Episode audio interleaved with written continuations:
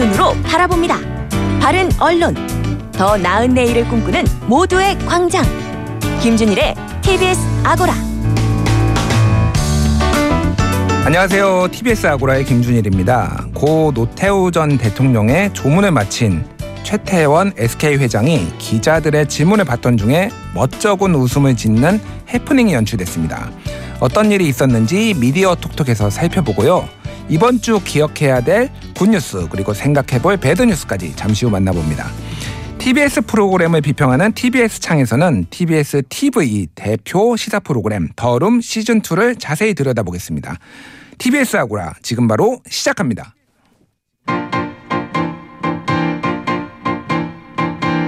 미디어 톡톡.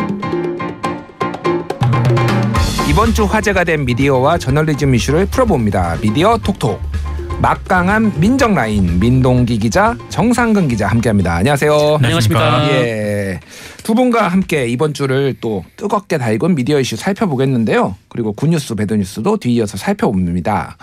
이번 주에 아마 가장 큰 이슈는 뭐 여러 가지 이슈가 있었지만 아무래도 노태우 전 대통령 이제 뭐 노태우 씨라고도 부르고 노태우 전 대통령이라고도 부르는데 일단은 저는 어, 전 대통령이라고 부르겠습니다. 지난 화요일에 이제 10월 26일 날짜도 참 공교로워요. 그날 이제 세상을 떠났습니다. 그래서 극과 극의 평가가 공존하고 있죠. 이분에 대해서는. 그래서 국가장을 해야 되느냐 말아야 되느냐 이런 논란도 있었고 그래서 국가장이 결정돼서 연결식이 이제 진행이 됩니다. 그래서 뭐 그거에 대해서 좀 평가를 해보자면 좀 어떠, 어떻게 보시나요? 네.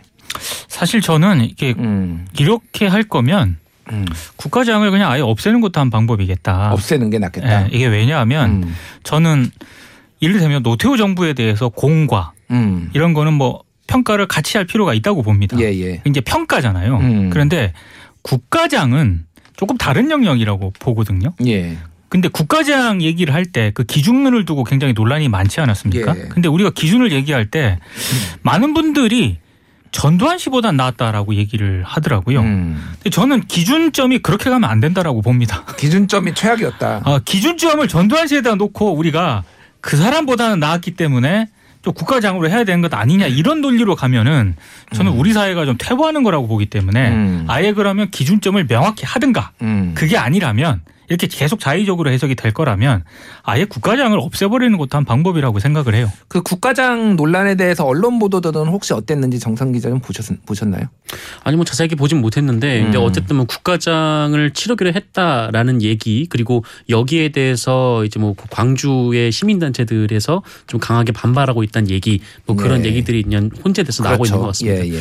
지금 뭐 언론에서도 지금 노태우 전 대통령의 호칭에 대해서 이제 전 대통령을 할 것이냐 아니면 음. 노태우 씨로 할 것이냐 좀 굉장히 좀 혼란스러워하는 분위기였던 것 같아요. 네. 좀 과- 과정을 좀 보면 그러니까 뭐 다면적인 뭐뭐 뭐 소위 말하는 공과 과가 다 있고 어떻게 이제 바라봐야 될지에 대해서 사람들마다 좀 기준점이 진짜 어떤 분은 전두환 씨한테 기준점을 두는 분들이 있고 어떤 분은 또 훨씬 더 다른 뭐 그렇죠. 대통령한테 음. 평균적인 대통령한테 기준점을 두는 분들이 있어서 혼재된 것 같은데 근데 노태우 전 대통령 빈소에서 해프닝이 하나 벌어졌다라고 있는데 이게 뭐 어떤 건가요? 많은 분들이 빈소를 찾았잖아요. 예. 그 가운데 한 분이 최태원 SK그룹 회장이었습니다. 아, 예. 사위죠, 사위. 사위입니다. 예. 물론 지금 완전히 이혼이 되지 않았기 때문에 음. 법적으로 이혼 소송이 진행 중이긴 하죠. 예. 하지만 사위였다는 거는 많은 분들이 다 아시지 않습니까? 그렇죠. 그래서 이제 그런 분들이 오면 기자들이 마이크 대고 묻잖아요. 음. 이제 몇 가지 질문을 막 던졌어요. 예, 예. 근데 그 가운데 한 질문이 아 이게 어떻게 바라봐야 될지 잘 모르겠는데 고인과 음. 최태원 회장에게 음. 생전의 인연이 어떻게 되느냐라고 한 기자가 이렇게 질문을 던집니다. 아, 예. 그래서 그 광경을 봤던 많은 분들이 음. 저 기자는 뭐지? 이런 생각을 품게 된 것이고 예. 그 해당 기사의 댓글을 통해서 음. 엄청난 비난이 쏟아졌거든요. 예. 근데 저는 제 생각은요. 일단 물을 수는 있다고 봅니다. 음. 그런데 이게 만약에 기자의 너무나도 김준일 대표도 잘 아시겠지만 그런 질문은 기자가 독단적으로 막 현장에서 막 즉흥적으로 질문하는 게 아니거든요. 음. 어떤 어떤 질문을 할지를 기자 단톡방이라든가 이런 걸 통해서 어느 정도 추립니다. 그렇죠. 추린 거를 이제 음. 대표로 가서 질문을 하는 건데 음, 소위 말해서 이제 풀이라고 풀러. 기자단에서는 풀러라고 그렇게 하죠 풀러라고 그 하죠. 기자를. 근데 이제 그풀그 YTN 기자가 풀러로서 이제 질문을 한 거지 않습니까? 예. 그 얘기는 무슨 얘기냐면 단톡방에서 그 질문을 하는 것으로 얘기가 됐다는 거잖아요. 음. 저는 질문을 할 수 있다고 보는데 최소한 다른 기자들이 음. 이거는 정말로 그 인터뷰를 하는 것에 대한 기본적인 정보이기 때문에 이 질문을 했을 때 기자들이 비판을 받을 수가 있기 때문에 음. 이 질문은 좀 안 하는 게 좋겠다라고 제가 만약에 그 단톡방에 있었으면 음. 그렇게 얘기를 했을 것 같은데 음. 아 그런 과정이 없었던 것 같습니다. 음. 개인적으로 그 부분 되게 아쉽습니다.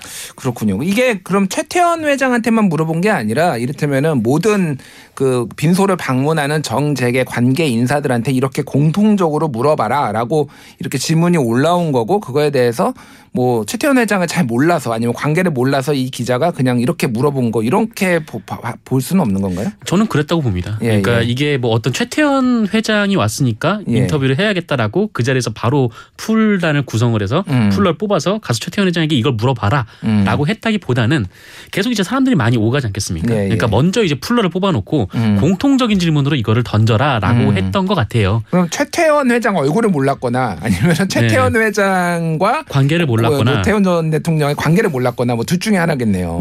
뭐 어떻게 그랬을 보세요? 모르, 있죠. 모르는 거 이거 좀 뭐 문제인가요? 아니 물- 물론 문제죠. 제가 말하는 거 문제인데 이 정도로 욕을 먹을 정도의 문제냐 제가 그러니까 모르는 거는 예. 좀 어, 죄가 아닙니다. 아 그렇군요. 기자는 모를 때 물어볼 수 있어야 되는데 예. 우리가 이- 그런 걸 하잖아요. 그러니까 어떤 사람을 인터뷰할 때도 음. 기본적으로 우리가 준비해서 가는 그런 음. 준비 과정을 거치지 않습니까? 예. 근데 최소한 최소한 그 기자 단톡방에서 음.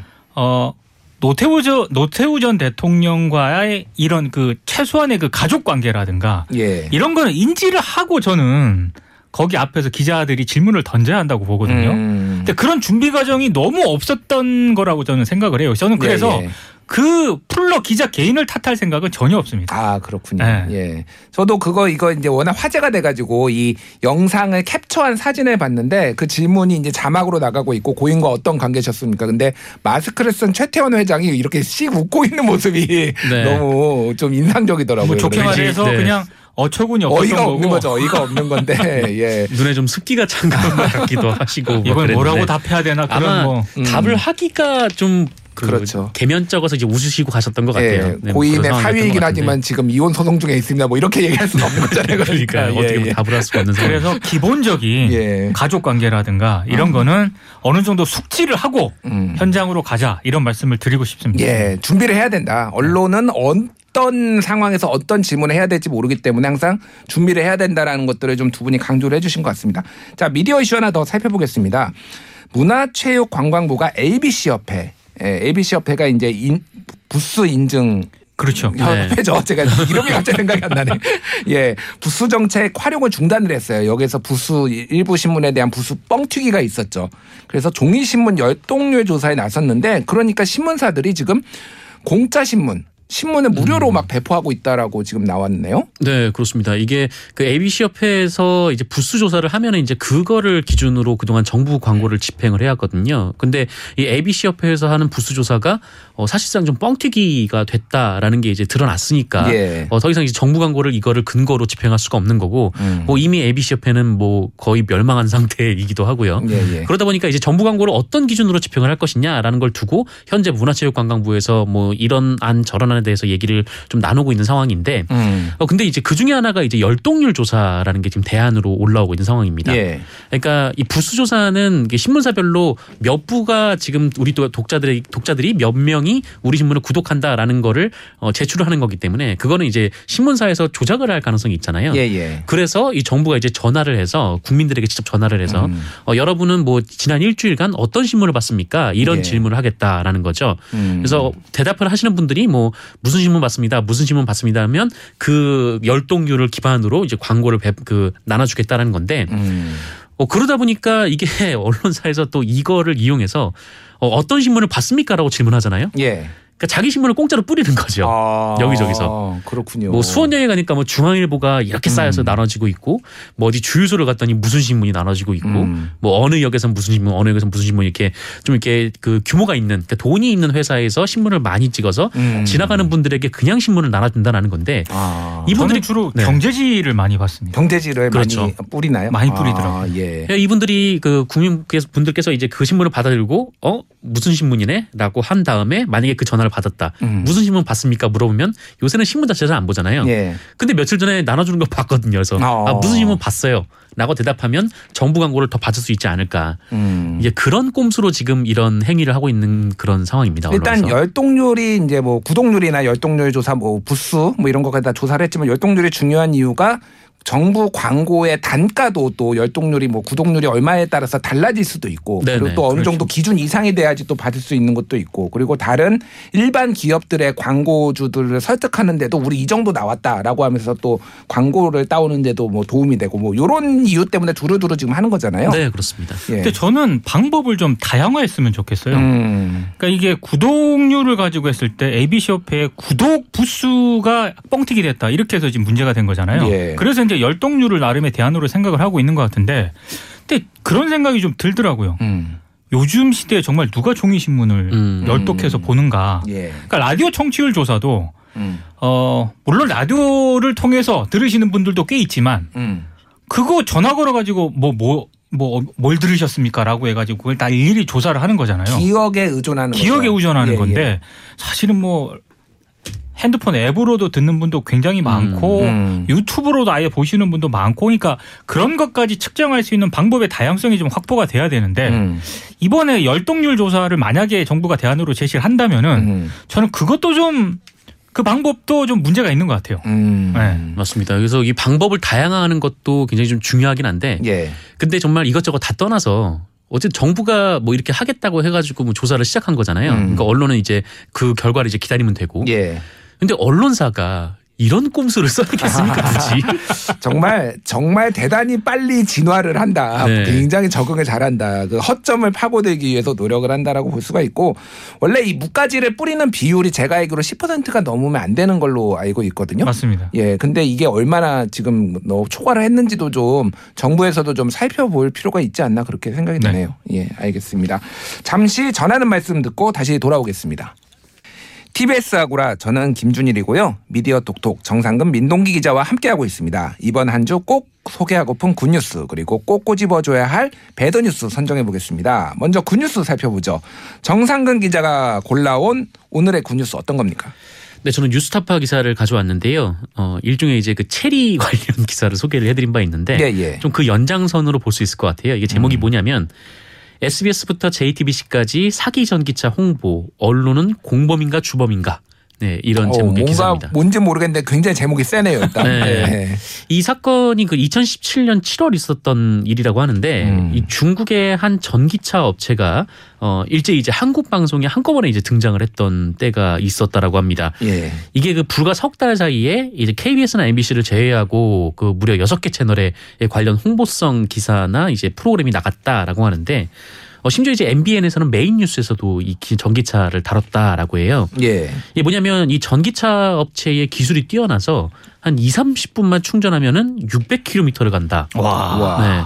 이 전기차의 핵심이 이 주행 거리 아니겠습니까? 그렇죠. 네. 네. 바로 어, 그렇기 때문에 굉장히 좀 많은 관심을 끌었었는데 이 언론의 보도가 관련해서 막 쏟아지고 또 이제 TV조선 같은 경우에는 그 이 업체 대표한테 어, 영향력 있는 CEO상 네, 이런 거를 네, 주기도 했었습니다. 어, 예. 그 상을 받은 지 얼마 안 돼서 이 사람이 구속이 됐거든요. 아 그래요? 이게 사기였던 건데 어, 사기였어요 그러면 진짜로? 네, 와. 사기였습니다. 대법원에서 유죄 판결도 났고요. 어, 검찰 조사에 따르면 이 확인된 투자자만 3,600명이 넘고요. 어, 투자금이 400억 원이 넘는 잠시만요, 잠시만요. 네네. 이 대법원이라는 게 한국 대법원인가요? 중국 대법원인가요? 한국 대법원으로, 한국 네, 대법원이면 알고 이 사람 한국 사람인가요? 그럼? 네네 업체? 한국 사람이에요. 아 중국의 업체라고 그래 가지고. 중국의 업체에서 생산된 자- 전기차를 이제 수입을 해서 아. 오겠다 뭐 그런 프로그램이었던 것 같은데 예, 예. 어, 관련해서 뭐 어쨌든 지금 이제 유죄 판결을 받았습니다. 그렇군요. 그럼 한마디로 얘기하면은 이 업체의 사기극에 언론이 노란한 것인가 아니면 같이 이 사기극을 뭐 의도적 의도가 있었든 없었든 도, 도운 것인가 뭐 이런 쟁점인 것 같은데 어떻게 봐야 되나요 이거는? 그러니까 저는 예. 이 전기차에 대해서 조금만 관심 있는 분들은 아시겠지만 음. 600km라고 하는 거는요. 한번 네. 충전하면 600km를 갈 수 있다라고 하는 거는 음. 굉장히 혁신적인 거거든요. 그리고 이게 1년 1년이 다른데 2017년이면은 이거는 어마 거의 웬만한 전기차의 두 배 정도 그렇습니다. 주행거리라고 보시면 돼요. 예. 국내외 전기차가 보통 한 400km 넘습니다. 예. 근데 이때 당시 2017년 때 600km였다면 음. 더더군다나 이 고속 충전을 하는데 20분밖에 안 걸리는데 600km였다. 예.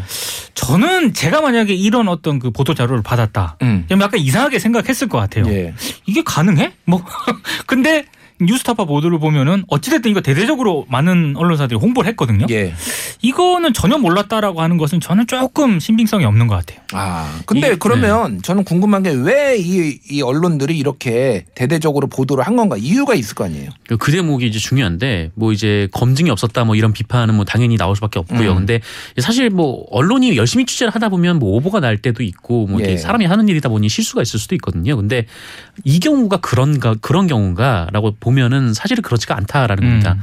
왜냐하면 이제 뉴스타파 보도를 보면 어, 이 회사에서 그 언론에 금품을 제공하면서 기사 작성을 요구를 했다라고 하거든요. 아, 돈을 줬다고요, 언론에? 네네. 어. 어, 실제로 이제 굿모닝 충청이라는 매체가 있는데 음. 어, 여기에 600만 원을 줄 테니까 기사를 써달라라는 제안이 왔다라고. 어. 하고 어, 실제로 이 매체에서 그 기사를 썼다 라고 합니다. 어. 어, 그리고 이 업체에서 이제 그 실제 이 실, 중국에 있는 공장에 어, 이제 뭐 기자들 데려가겠다라고 하면서 기자들을 대동하고 그 중국에 있는 공장을 다녀왔는데 음. 그 항공비나 체류비를 전부 이 회사에서 냈다. 아. 라고 해요. 음.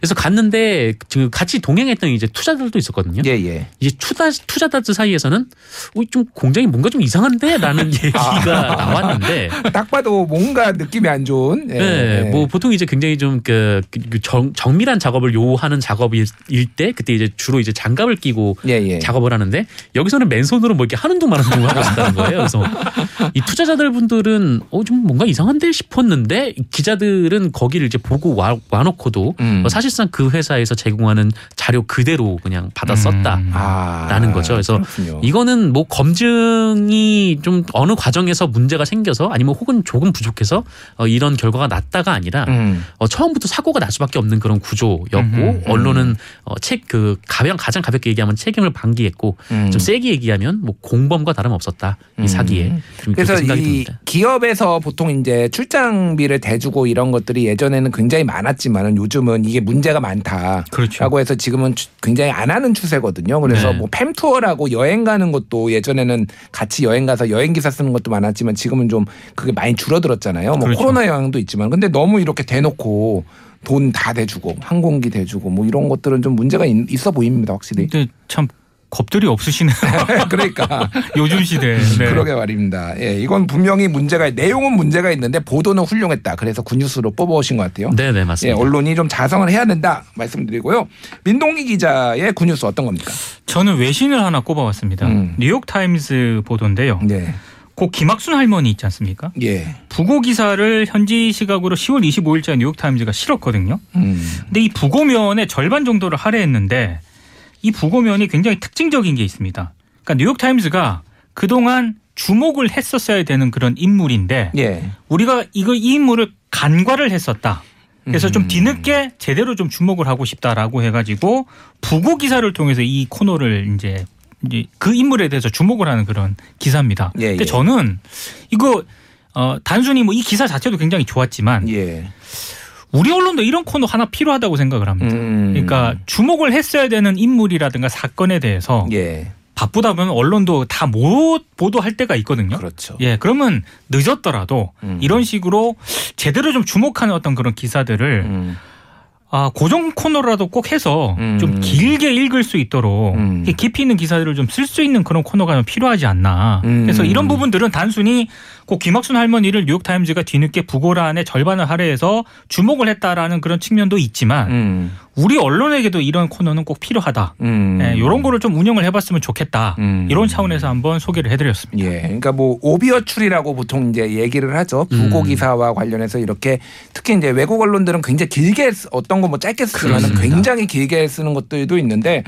사실 김학순 고 김학순 할머니 같은 경우에는 뭐 한국 사람들도 잘 모르는데 음. 미국 사람들이 알겠습니까 사실. 네. 근데 그럼에도 불구하고 이 정도 중요하다라는 거를 또 알리기 위해서 이렇게 했다라는 거는 그렇죠. 굉장히 신선하고 높, 높이 평가될 만한 부분이 역시 뉴욕타임스다. 아, 그러니까요. 예. 네. 그러니까 뉴욕타임스가 이 미국에 영향력 있는 인사들이 굉장히 많이 보는 신문이잖아요. 예, 예. 그런 측면을 고려했을 때 굉장히 저는 의미 있는 코너였다고 생각을 합니다. 예, 한국에서도 한번 충분히 시도해 볼 만하다. 저평가된 특히 아니면 뒤늦게 재평가된 분들에 대해서는 한 번 더 이렇게 그렇죠. 해도 해볼 만한 의미가 있다라고 이제 말씀해 주셨습니다. 네. 이번에 나쁜 뉴스 한번 선정해 보겠습니다. 정상근 기자 가져오신 거 어떤 건가요?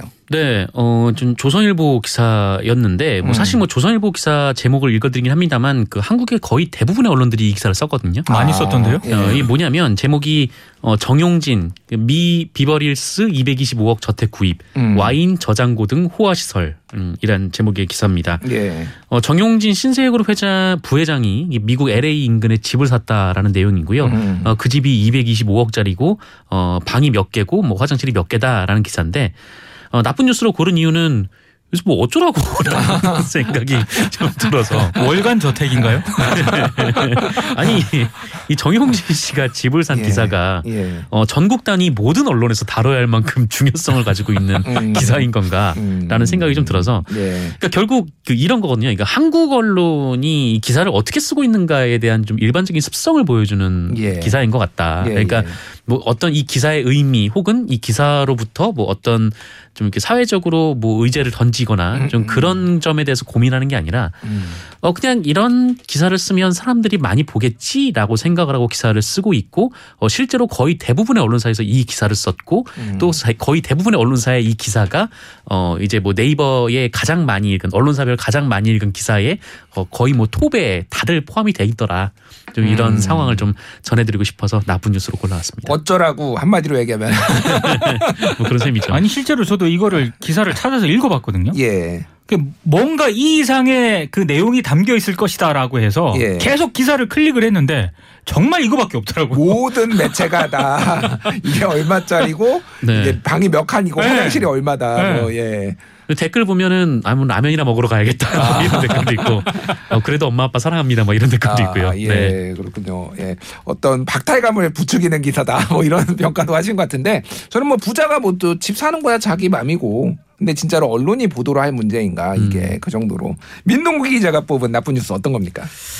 한국 경제 기사를 제가 뽑아왔는데요. 예. 마찬가지로 이거 한국 경제만 비판할 기사는 절대 아니라고 아 생각합니다. 이것도 역시 예. 아, 제목만 잠깐 읽어드리겠습니다. 음. 북 김여정 쿠데타로 김정은 제거 후 대역 사용 예. 땡땡땡 및 타블로이드 보도 이런 제목입니다. 아, 이거 저도 아. 많이 봤습니다. 이게. 예. 예. 근데 제가 이 타블로이드지가 이제 음. 미국의 타블로이드지가 보도한 이 내용을 국내 언론들이 한국경제가 제일 먼저 인용해서 보도를 했고요. 음. 예. 한국경제뿐만 아니라 굉장히 많은 언론들이 이 내용을 보도를 했습니다. 음. 예. 그래서 제가 굉장히 외신에 정통한 KBS의 모 기자한테 정말 물어봤어요. 음. 그 여기 타블로이드 매거진이 글로브라는 데거든요. 예. 제가 아는 이 기자분은 거의 국내 언론보다 외신을 많이 보기 때문에 진지하게 제가 혹시 글로브라는 그 매체를 한번 들어보셨느냐. 음. 그러니까 첫 질문이 뭔지 아세요? 보스턴 글로브? 들어봤는데 그래서 제가 아니 보스턴 글로브 말고 아. 그냥 글로브 타블로이드, 타블로이드 매체 그러니까 예. 못 들어봤답니다. 음. 제가 무슨 얘기를 하고 싶냐면 일단 타블로이드 매거진에서 정보 소식통 말을 인용을 해서 이렇게 보도를 했거든요. 예. 아, 언제까지 이런 행태를 반복할 것인가 특히 북한 관련해서 이런 식으로 보도를 해서 음. 너무나도 많은 비판을 지금까지 받았거든요. 예. 그런데도 불구하고 이런 보도 행태를 또 다시 보였다는 거. 음. 언제까지 이거 계속할 것인가? 그러게요. 의문이 듭니다, 진짜. 뭐 두 가지 다 지금 약간 어 소스 그러니까 그 신뢰도나 뭐 이런 것들이나 뉴스 가치보다는 일단은 그냥 그냥 뭐 어떤 클릭수를 노리고 지금 자극적이니까요. 했다. 자극적이고 이게 이제 예를 들면은 뭐 이런 거죠 타블로이드 매거진인 음, 글로브가 이렇게 소개를 했는데 한국 언론이 많이 하는 게 영국의 더 선에 따르면 그렇죠. 뭐 이런 거죠. 네. 그보다 더 많이 인용되는 게 이제 데일리, 데일리 메일. 데일리 데일리 메일. 예. 요즘 떠오르는 신성. 네. 아니 가디언보다 더 많이 인용이 돼요. 근데. 영국에 있는 여- 저널리즘을 잘 아는 분들한테 좀 물어보세요. 그 매체들이 어떤 매체인지. 그 매체들은 이를테면은 힐러리와 외계인이 뭐 만났다 뭐 이런 거 이런 거 쓰고 네, 그런답니다. 어처구니 없는 내용을 보도하고 있습니다. 자, 얼마 예. 전에 난리 났었던 그 가나의 인육 케밥 예, 말도 예. 안 되는 보도. 네. 네, 네. 그것도 이제 데일리 메일 그렇죠. 출처였습니다. 음. 그래서 이, 이 언론들의 이제 그 권위를 외신들의 권위를 실어주면서 본인들의 어떤 한국 언론이 이렇게 보도를 하는 게 굉장히 많은데 이제 옛날 같지 않고 한국 그 우리 독자들도 이게 어떤 정도의 어떤 비중을 가진 매체인지를 다 아시거든요. 그러니까. 그렇죠. 네. 그래서 좀 이런 행태들을 좀 안 했으면 좋겠고 이름이 방금 말씀하셨듯이 미국 뭐 영미권 언론도 비슷비슷합니다. 뭐 이런 주로 들어가는 게 헤럴드, 네. 타임스, 포스트, 뭐 글로브. 글로브 이런 거 들어가니까 이런 뭐 소위 말하는 이제 타블로이드형이나 좀 찌라시형 그런 것들도 이런 거 많이 써요. 그러니까 대표적인 게 뉴욕 타임스 우리가 다 아는 권위잖아요. 네. 미국에 뉴욕 포스트라는 언론이 있습니다. 음. 네. 이거는 100년 됐어요, 심지어. 맞습니다. 음. 네. 100년 된 타블로이드지인데 여기에서 온갖 찌라시는 다 만들고 있거든요. 그래서 근데 뉴욕 포스트 하면은 뭔가 있어 보여. 음. 그러면서 이게 또 인용해도 막 쓰고 막 그렇죠. 이런 일이 있어요. 네. 예. 문제 진짜 문제입니다 이거는. 예. 그렇습니다. 네. 그러니까 어 제목도 어마어마하지 않습니까? 예. 막 쿠데타, 막 숙청 이런 거 나오고 음. 이 정도 되면은 아무리 외신이 보도했다 하더라도 대한민국의 국정원이라는 데 곳이 있고요. 우리 정부도 있잖아요. 예. 그 기본적으로 cross check를 해야죠. 맞습니다. 근데 예. 기사의 대부분은 그냥 인용하고 끝나요. 그냥 인용하고 끝난다. 예, 이게 예. 문제인 거죠. 문제입니다. 예. 그래서 국정원에서는 공식적으로 아니라고 아니라고 예. 예. 확인해 줬어요. 그래서 이런 일들이 좀 반복이 되지 않도록 언론이 반성도 하고 좀 자성을 해야 될 것 같습니다. 지금까지 미디어 톡톡 민동기 기자 그리고 정상근 기자와 함께 했습니다. 감사합니다. 고맙습니다.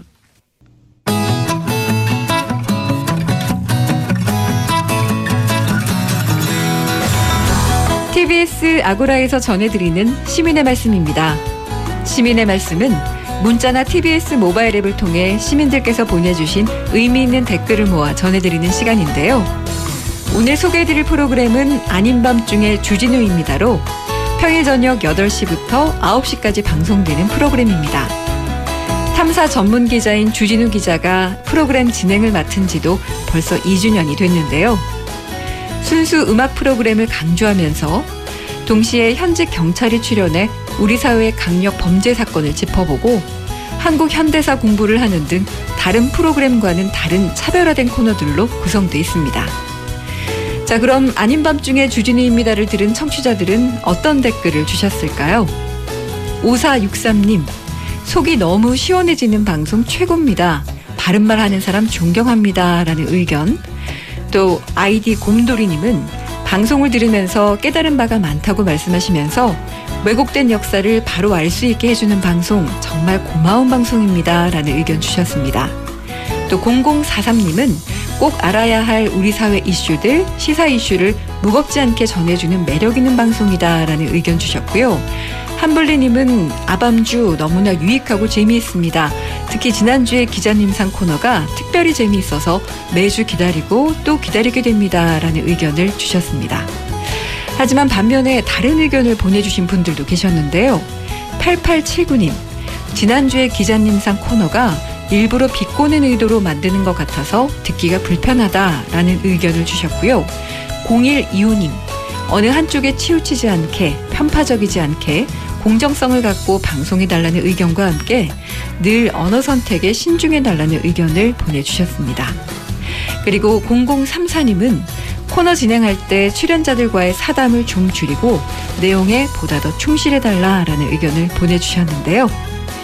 네, 청취자들께서 보내주신 다양한 의견들 더 깊이 있게 새겨 듣고 시민들 곁으로 더 편안하게 다가서는 아닌 밤중에 주진우입니다가 되길 기대하겠습니다. 앞으로도 시민의 말씀은 각 프로그램마다 시민들께서 보내주시는 소중한 의견들 꼼꼼하게 모아 모아서 전해드리겠습니다. 많은 청취와 다양한 의견 보내주시기 바랍니다. 지금까지 시민의 말씀이었습니다.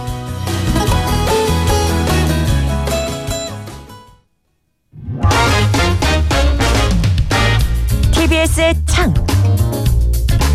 투명한 창을 통해 TBS 프로그램을 바라보고 날카로운 창의 끝으로 분석하는 TBS 창. 창을 통해 오늘 자세히 들여다볼 프로그램은 TBS 더룸입니다. 어, TV 프로그램이죠. 지금까지 어, 라디오 프로그램을 했는데 이번에 처음으로 TV 프로그램을 해보기로 했습니다. 함께 이야기 나눌 민월련의 조선이 미디어 교육팀장 함께합니다. 안녕하세요. 네, 안녕하세요. 조선입니다. 더룸. 예. 월요일부터 목요일까지 오후 저녁 9시 30분부터 1시간 동안 방송되는 TV 프로그램입니다. 진행자는 노영희 변호사, 그리고 최영일 시사평론가, 그리고 조현아 아나운서 이 세 분이 하고 있고요.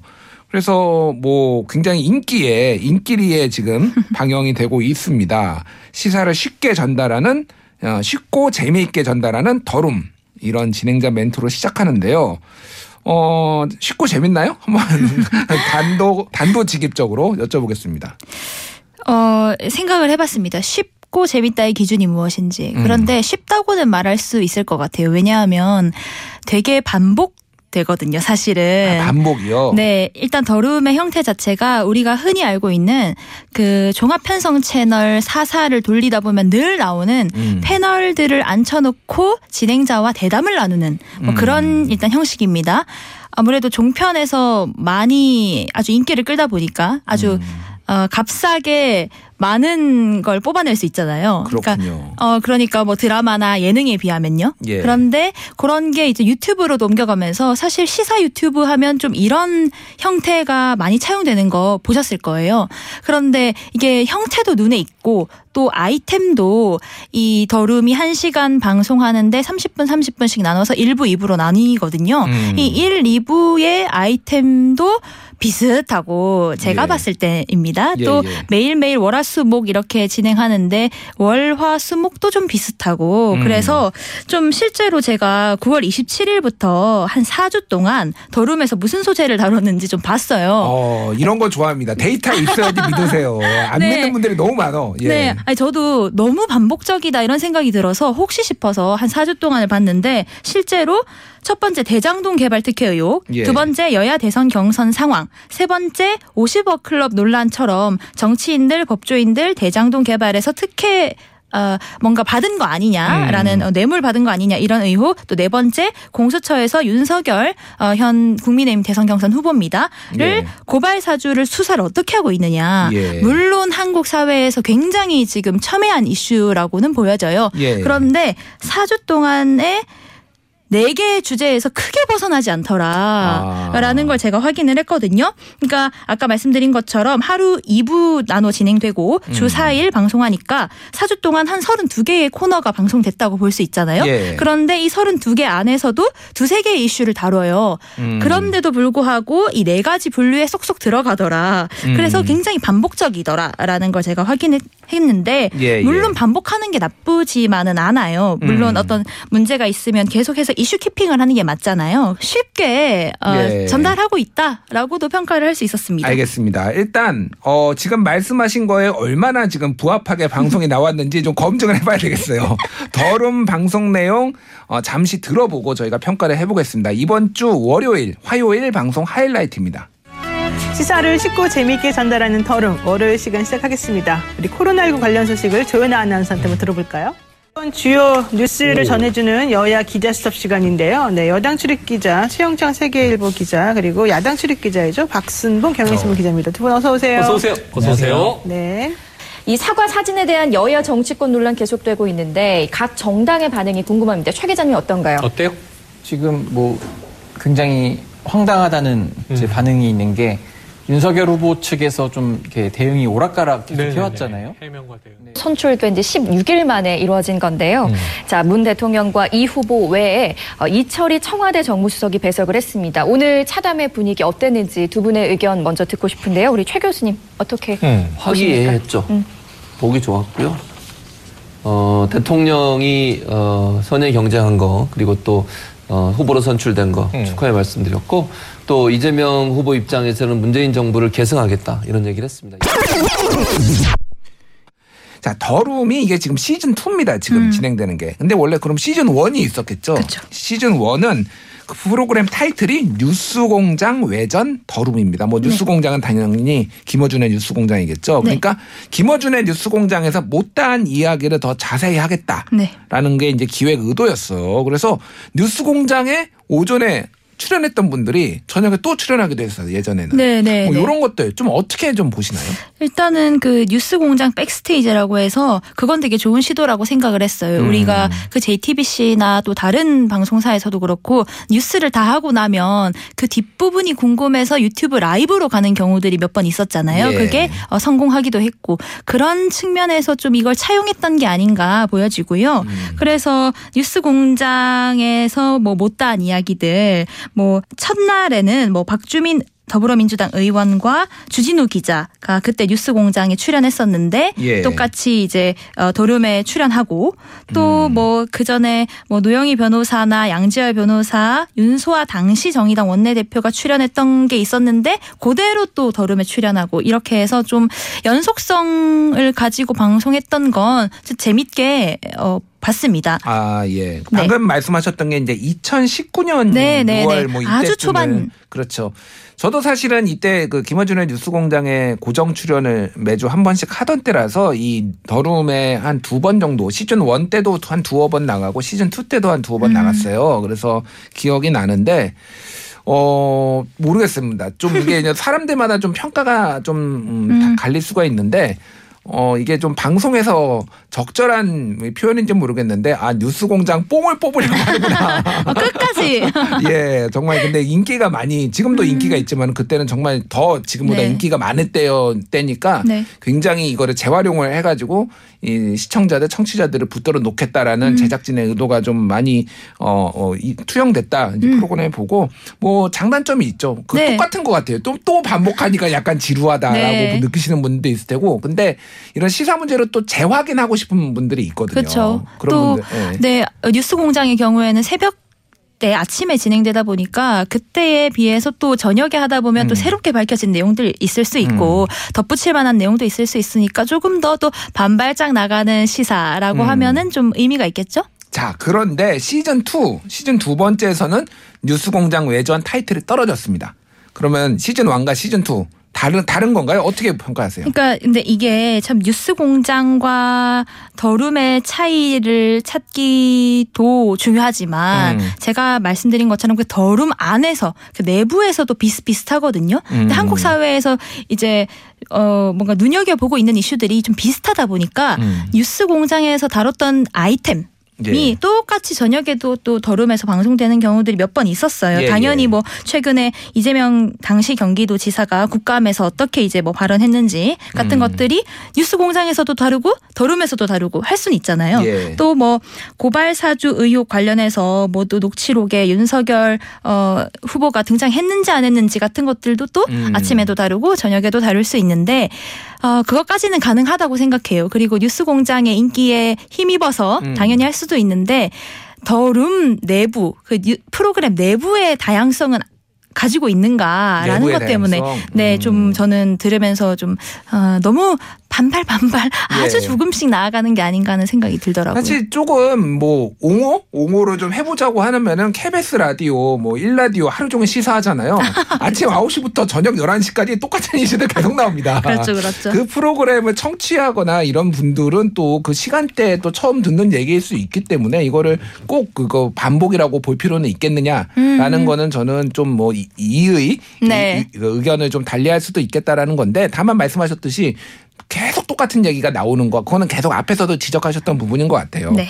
자, 그런 뭐 문제점이 좀 있다라는 의견이 있다라는 거를 좀 감안을 하시고요.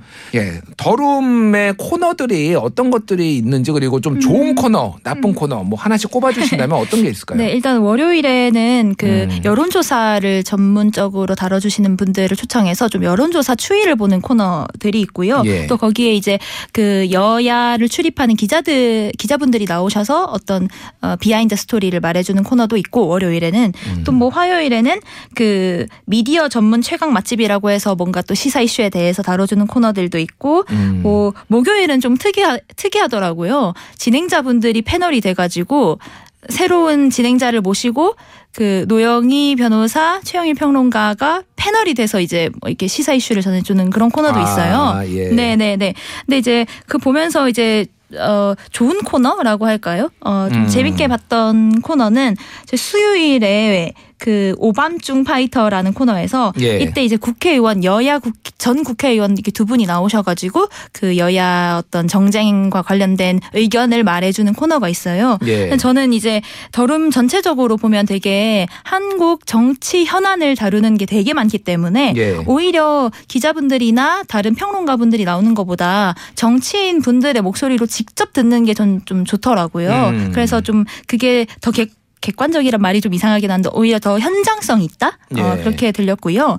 어, 나쁜 코너 나쁜지는 사실 모르겠지만 저희가 이제 종합편성 채널 시사 프로그램 모니터를 좀 오래 했어요 민원련에서 음. 네, 늘 지적했던 것 중에 하나가 이게 전문성 있는 인사들을 불러놔요. 변호사, 언론인, 음. 교수들을 불러놓고 백화점식 논평을 시킨다는 걸 저희가 계속 지적을 해왔거든요. 예. 모든 걸 다 물어보는 음. 뭐. 뭐 시사도 물어보고 환경에 대해서도 물어보고 음. 어떤 성평등 관련 뭐 이슈도 물어보고 다 물어본단 말이죠. 아, 예. 그런 백화점식 논평을 시키는 걸 저희가 지적을 해왔는데 화요일 코너에서 근데 이제 이분도 그거 다 알던데요. 물어보면 어쩜 신기하긴 해요. 네. 어, 얼마나 이제 준비를 해오시는지가 이제 예. 드러나는 거죠. 작가분들, 제작진분들이 얼마나 노력하시고 출연하시는 분들도 얼마나 노력해서 이제 그걸 다 아시겠어요. 예. 그런데 저희 그 화요일에는 미디어 전문 최강 맛집이라고 해서 음. 이제 미디어 관련 학과 교수님들을 모시고 이제 예. 얘기 나누는 코너가 있는데 그때도 대부분 시사 이슈를 다루거든요. 아. 좀 아쉬웠어요. 조금 더 어, 민원련이 좋아하는 미디어 비평에 좀 더 초점을 맞춘 그런 음. 대화를 해주면 어떨까 그런 생각이 들었습니다. 그렇군요. 한마디로 어, 코너는 굉장히 다양한데 들어가면은 전부 김밥만 파는 약간 이런 느낌인가요? 그러면 김밥에 라면만 파는? 네, 다 조금 더 동일하게, 다양하게, 다양하게, 팔았으면 좋겠어요. 예. 네. 그래서 저는 이제 이게 좀 고민인 것 같아요. 제가 이제 이, 이 밤에 하는 저녁에 하는 시사 프로그램들이 대부분 쉽고 재미있게 음. 뭐 어떤 거는 또 깊이 있게 가는 것도 있지만은 그런 컨셉을 표방한 것들이 몇 군데가 있거든요. 방송사마다. 예를 들면은 KBS의 더 라이브 음. 아, 뭐 네, 이런 재밌죠. 게 약간 이런 컨셉이에요. 사실은 표방하는 게 거의 비슷하거든요. 음, 그렇죠. 쉽고 재미있게. 근데 저는 이제 더 라이브에 제가 출연도 음. 해보고 뭐 여기 더룸에도 출연도 해보고 좀 말씀을 드리자면은 더 라이브에서 다루는 그, 그 아이템들의 폭이 약간 더 넓은 것 같아요. 음, 아, 더룸은 좀 더 이 시사 문제에 조금 더 많이 네. 집중을 한다. 방금 지적해 주신 것도 약간 그런 것 같아요. 이를테면은 뭐 강효정 강남대 한영 문화콘텐츠학과 교수 네. 이분은 이러면 콘텐츠에 굉장히 강점이 있는 분인데 이분한테 계속 시사 문제를 물어보는 게 이게 네. 맞는 방식인가 네, 네, 그런 네. 문제를 좀 지적해 주신 것 같아요. 네 네네네. 예. 대장동 뭐 이슈라든지 음. 윤석열 뭐 후보 이슈라든지 이런 것보다 오히려 뭐 미디어에서 어떻게 이들을 다루고 있는지라든지 음. 어떻게 좀 어, 평론하는 게 맞는 건지 이런 좀 미디어 또는 컨텐츠 관련해서 좀 여쭤보셨으면은 좀 어떨까 네, 음. 싶더라고요. 예, 지금 더름 제작진 들, 듣고 계신지요, 지금. 아, 죄송해요. 예. 이런 문제 제기들이 지금 들어오고 있습니다, 지금. 예. 네네. 알겠습니다. 자, 이게 이뭐 사실 이런 프로그램이 굉장히 많잖아요. 특히 네. 종편에도 굉장히 많습니다. 네. 종편의 어떤 이런 시사 프로그램하고 비교를 해봤을 때 네. 더rum은 좀 어떤가요? 저는 사실 뭐 크게 차이점을 느끼지 못했고요. 음. 어, 이거는 뭐 저는 그 뉴스 공장에 막뭐 뉴스 공장 들을 때 좀 좋고 새로웠던 점은 예. 은근히 뭐 문, 문화 초대석 같은 것도 많고 갑자기 뭐 가수들 나오고 막. 네, 뭐, 네, 예. 막 피아노를 치고 그런 어. 것들 되게 이날치 밴드 막 나오고. 네, 예. 그런 거 되게 좋았는데 예. 더름은 정말 시사 이슈 한국 정치 시사 이슈만 하거든요. 어. 그러다 보니까 좀 반복된다라는 느낌을 받아서 이제 하, 다른 종편 시사 프로그램들과 어떤 차이가 있는가 했을 때는 좀 차별성을 좀 못 느꼈어요. 저의 경우에는 음. 저희가 이제 2013년부터 이 종편 시사 토크 프로그램 모니터를 했는데 네. 아까 말씀드린 것처럼 너무 백화점식 논평을 시킨다. 음. 또 어, 뭐 더rum은 안 그렇지만 이제 코너가 딱 정해져 있고 출연자들이 대부분 정해져 있어서 그렇지만 그 종편이 사사가 있는데 예. 거기에 TV 조선을 틀어도 똑같은 사람, 음. MBN을 틀어도 똑같은 사람, 출연자 돌려막기 하는 거 아니냐 음. 이런 그 저희가 의혹을 많이 제기했어요. 그래서 뭐 실제로 의혹이 아니라 사실입니다. 뭐 의혹이 이미 다 나오고 있는데 무슨 의혹인가요? 네, 네? 사실입니다. 예. 네, 그래서 저희가 이제 2019년에 한번 분석을 해봤더니 음. 한두 달 동안 봤어요. 그랬는데 네. 이제 두 달이면은 한 50일 정도 됐는데 출연을 한 70 70번 하신 분이 계셨거든요. 종편 4사에. 50일 동안 70번. 그러면은 하루에 뭐 두 번도 가고 그랬다는 거죠. 예, 출연을. 예, 예. 근데 이제 그분이 1위 하셨던 분이 이제 김병민 경희대 개공 교수님이라고 이제 계셨는데 지금 국민의힘에 네, 있던 네, 네, 네. 윤캠 윤석열 네, 캠프에 네, 계신 네, 분으로 네, 알고 맞습니다. 맞습니다. 예, 예. 네 그런 그런 분들 이- 이분 보면은 뭐 종편 사사를 가리지 않고 음. 뭐 내가 보수다라고 해서 뭐 TV 조선만 가지 않고 예. 내가 진보다라고 해서 JTBC만 가지 않고 예. 사사를 두루 다니면서 음. 막 70번 막 출연을 하셨어요. 예, 그분 말고도 뭐 또 이현종 문화일보 논설위원, 뭐 양지열 변호사님, 또 뭐 최병목 TV조선 해설위원, 또 최진봉 교수가 이제 음. 또 더룸에 나오시는데 최진봉 교수님도 이제 저희가 어, 평가했을 때 분석했을 때 좀 많이 나오는 패널 음. 종편 사사를 두루 많이 나오시는 분으로 이제 봤는데 그렇게 좀 출연자들이 다양하지가 않고 예를 들면 그쵸 잘해서 나오는 거겠죠. TV 조사를 봤는데 저 사람 음. 되게 평론 잘 잘한다라고 예. 생각해서 MBN에서도 이제 음. 기용하고 채널 A에서도 기용하고 그런 예. 거겠죠. 그런데 이게 이분들이 그런 방송 준비할 시간은 있을까? 음. 어, 본업이도 대부분 다 뭐 교수, 어디 뭐 음. 기자 이렇게 나와요. 문희만 교수, 문희만 기자 뭐 이런 뭐- 분들도 있나요? 네, 아, 저는 뭐, 뭐 말하진 않겠습니다만은 예, 예. 이제 프로그램에서 소개할 때 음. 대부분도 약간 당적을 가지고 있거나 정당인임에도 불구하고 교수 타이틀로 소개하는 분들이 되게 많아요. 예, 예. 그렇기 때문에 시청자들이 보기에는 아, 저 사람 되게 객관적으로 평론해 주겠구나라고 음. 생각하지만 사실은 뒤에서 보면은 뭐 더불어민주당 뭐 청년 뭐 위원회 뭐를 하고 있다거나 뭐 국민의힘의 뭐 어떤 싱크탱크 연구소에 있다거나 그런 경우가 되게 많죠. 그래서 저희가 음. 너무 돌려막기 하는 거 아니냐, 너무 이제 출연자 정보를 객관적으로 전달하지 않는 게 아니냐, 뭐 이런 얘기를 하는데 네. 이것과 이제 더룸과는 좀 차이가 있지만 어쨌든 음. 뭐 종편 프로그램 모니터해 보면 좀 비슷하다. 음. 네, 뭐 그런 생각입니다. 이게 모든 시사 프로그램의 좀 고민인 것 같아요. 사실 왜냐하면은 굉장히 새로운 분 모시면 그분이 또 방송을 잘하는지 뭐 말씀은 또 하시는지 뭐 이런 것들이 검증이 안 검증이 돼. 안 됐으니까 뭐 네. 그냥 편하게 좀 네. 어, 기본은 하거든요. 오면은 세상 말다 다 하세요. 또 이분들은 그러다 보니까 이제 소위 말하는 돌려막기인데 이거는 모든 시사 프로그램들이 좀 네. 고민할 부분이다. 이렇게 네. 좀 정리를 하겠습니다. 자, 더룸 이제 시즌 3가 만약에 시작이 된다라고 네. 한다라면 어떤 점을 좀 보완했으면 좋, 좋을까요? 네. 그 저는 좀 그 시사라는 게 한국 정치만 얘기하는 건 아니다 보니까 음. 어, 주제도 그렇고 패널들도 좀 다양하게 음. 좀 발굴해냈으면 좋겠다 이런 기후 생각이 위기 지금 탄소 중립 이런 네. 것도 좀 방송에서 다뤄야 되지 않을까요? 네, 그런데 아까 말씀드린 것처럼 4주 동안 기후 위기 얘기 이런 얘기는 하나도 없었거든요. 예, 예. 그렇기 때문에 좀 다양하게 뭐 국제, 경제, 문화, 뭐 갑자기 뭐 피아니스트 분 초청하셔서 피아노를 쳐도 되고요. 음. 그런 것처럼 좀 다양하게 하셨으면 좋겠고 지금의 패널 분들은 또 너무 다른 시사 토론 프로그램에서도 많이 본 또 이미 발굴된 그래서 더룸이 발굴한 어떤 패널 이런 것도 있으면 좋잖아요. 네. 그런 좀 발굴에 좀, 어, 좀 나섰으면 음. 좋겠고 또 너무 이제 뭐 쉽고 재미있는 시사 좋지만 또 재미를 너무 지향하다 보면 예. 의미 없는 대담들이 나오기가 쉽거든요. 예, 예. 그래서 뭐 어떻게 재미와 쉬움을 가져갈 것인가를 좀 음. 고민해 봐 주셨으면 좋겠습니다. 알겠습니다. 뭐 예전에 종편에서 이름점도 치고 그랬어요. 예. 아, 그쵸. 뭐, 뭐 어떻게 하면 은 퍼센트 예, 나와가지고 뭐, 뭐. 사랑 하나 안 하나 예, 뭐 그런 그런 정도로 가지 않기 위해 이 TBS 제작진과 더룸 제작진이 노력을 해야 된다. 네, 여기에서 네. 그렇게 하고 있다라는 게 아니라는 점 예, 아유, 좀 네네네. 말씀을 드리겠습니다. 오늘 TBS 창에서는 더룸 시즌 2를 살펴봤습니다. 지금까지 민월련의 조선희 팀장이었습니다. 감사합니다. 네, 감사합니다. 오늘 준비된 이야기는 여기까지입니다. 편안한 주말 보내시고요. 저는 다음 주 토요일 오전 9시에 다시 찾아뵙겠습니다. TBS 아고라 김준일이었습니다.